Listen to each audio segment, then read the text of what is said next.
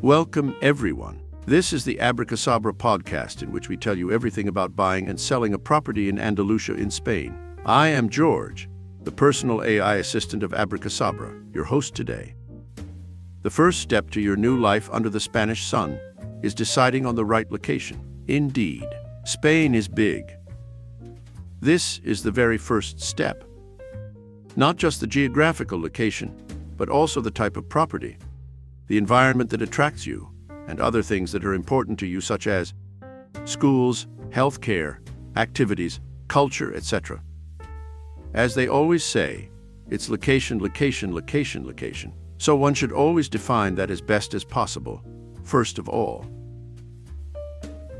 Again, this is indeed the first criteria. And believe it or not, we have clients who are not really prepared anyway, even if we have already given them a lot of information.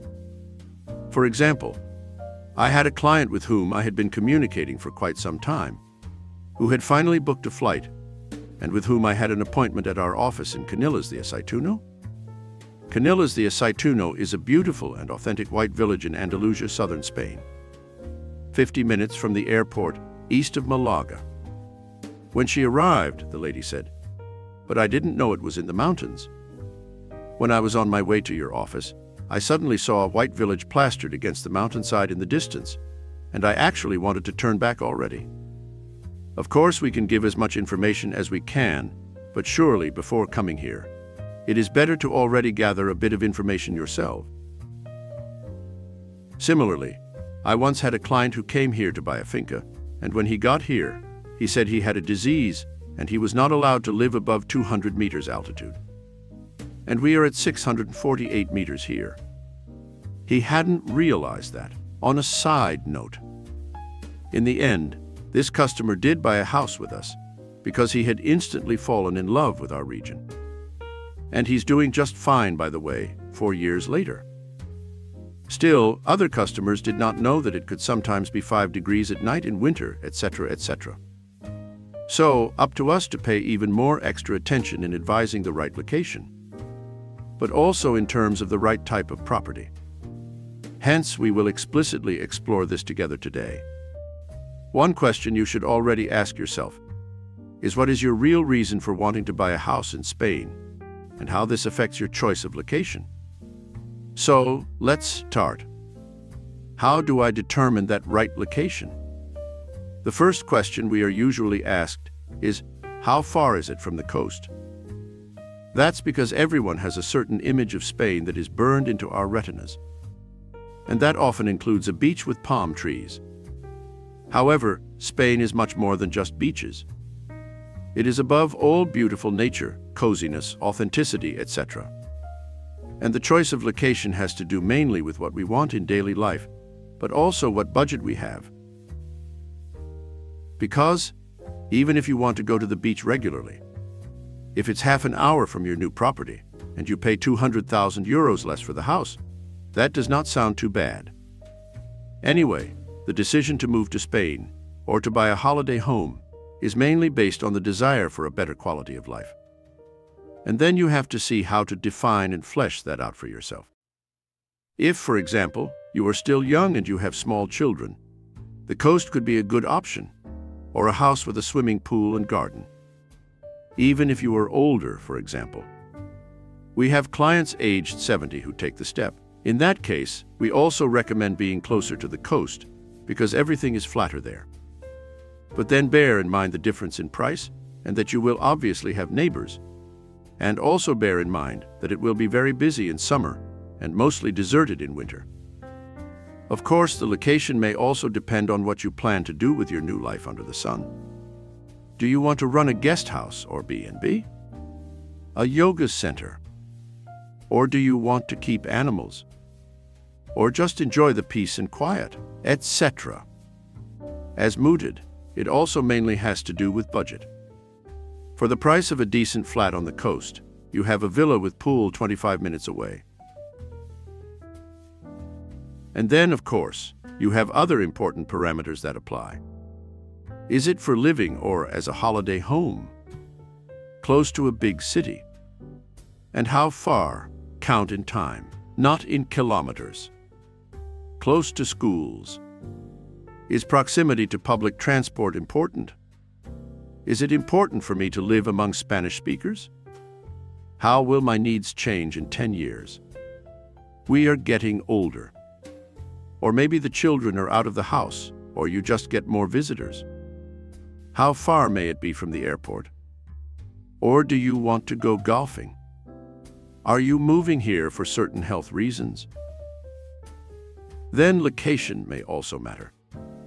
Then you might want to live a short distance from medical centers, for example. Or are you sensitive to humidity? We just have a lot of people with muscle diseases like fibromyalgia.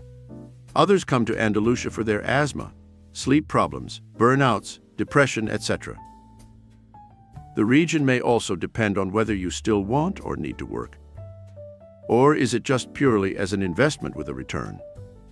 That's why we always recommend making a list of all the reasons why you want to start this new adventure and who will be joining you. For a couple, I personally recommend making that list each separately. Because what one person in the relationship wishes can sometimes differ from the other. Also bear in mind that in practice, you will almost never be able to tick off your entire wish list. So, decide what your three main priorities are in terms of location. Once you've defined a few potential regions based on what we've all just discussed, the best thing to do, of course, is to come here and drive around for a few days. But you can already do so much without coming here.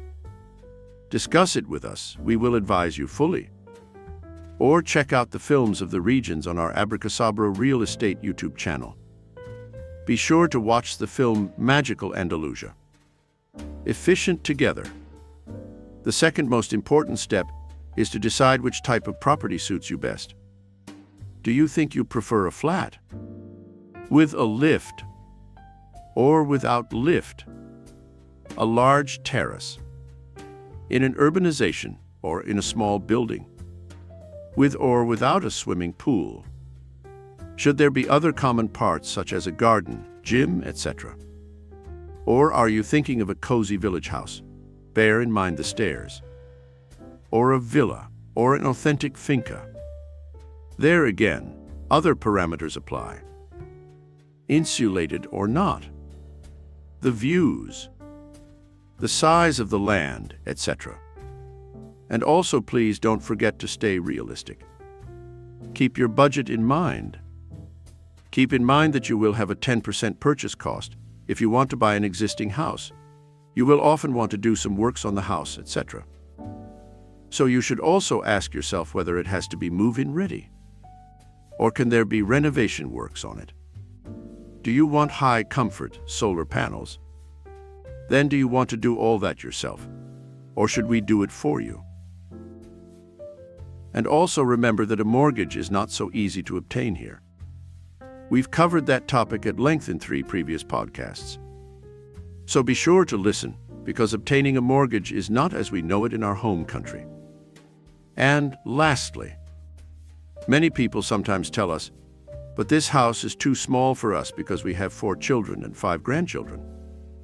And we now live in a 300 square meter house. Then don't forget that here you live outside 90% of the time. You only go inside to sleep so to speak. So outside is much more important than inside as well as accessibility, your view, your terrace, etc. Our experience has also taught us that it almost never happens that the family and friends arrive at the same time. Of course, we would love that, but our children have their own busy lives, and getting them all together here is almost impossible. Try that already in our home country. And maybe another tip Bring as little as possible. You will live differently here. You need almost nothing, and your needs are completely different here. So, it shouldn't be that big of a deal, and so therefore choose for yourself first and foremost. To conclude this podcast, a word about the Andalusian white villages. We all know the coast more or less, but there are so many other magical places just half an hour from the coast nestled in beautiful nature, where you can still enjoy Spanish authenticity and which are still often unknown. Here we call these villages Pueblos Blancos. There are also villages that are part of the Pueblos Magicos, like, for example, our village Canillas de Aceituno.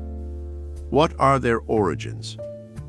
Moors ruled here from the 8th to the 15th century. When the Spaniards reclaimed their land in the 13th century and began their reconquest, many Moorish peasants fled the mountains. In Spain, this is called the Reconquista, the Reconquest. They built their white houses here with, among other things, thick walls and small windows. Centuries later, these white villages are still cherished by today's proud inhabitants. Every year the houses are whitewashed again, traditionally heralding the new spring. The thick walls provide good insulation, the small windows prevent too much sunlight from entering the house, and the bright white paint bounces back the warm sunlight. In this way, living in these white village houses is pleasant in both summer and winter. Really nice to walk around those cozy, sympathetic streets, often decorated with lots of flower pots. This is real Spanish authenticity, one to write on your wish list. I hope you enjoyed our podcast. You will hear us back soon with new exciting topics. Everything you need to know to optimally buy or sell a property here in beautiful Spain. If you have any specific questions, don't hesitate to send us an email at olivia at and be sure to follow us on our social media. Till soon.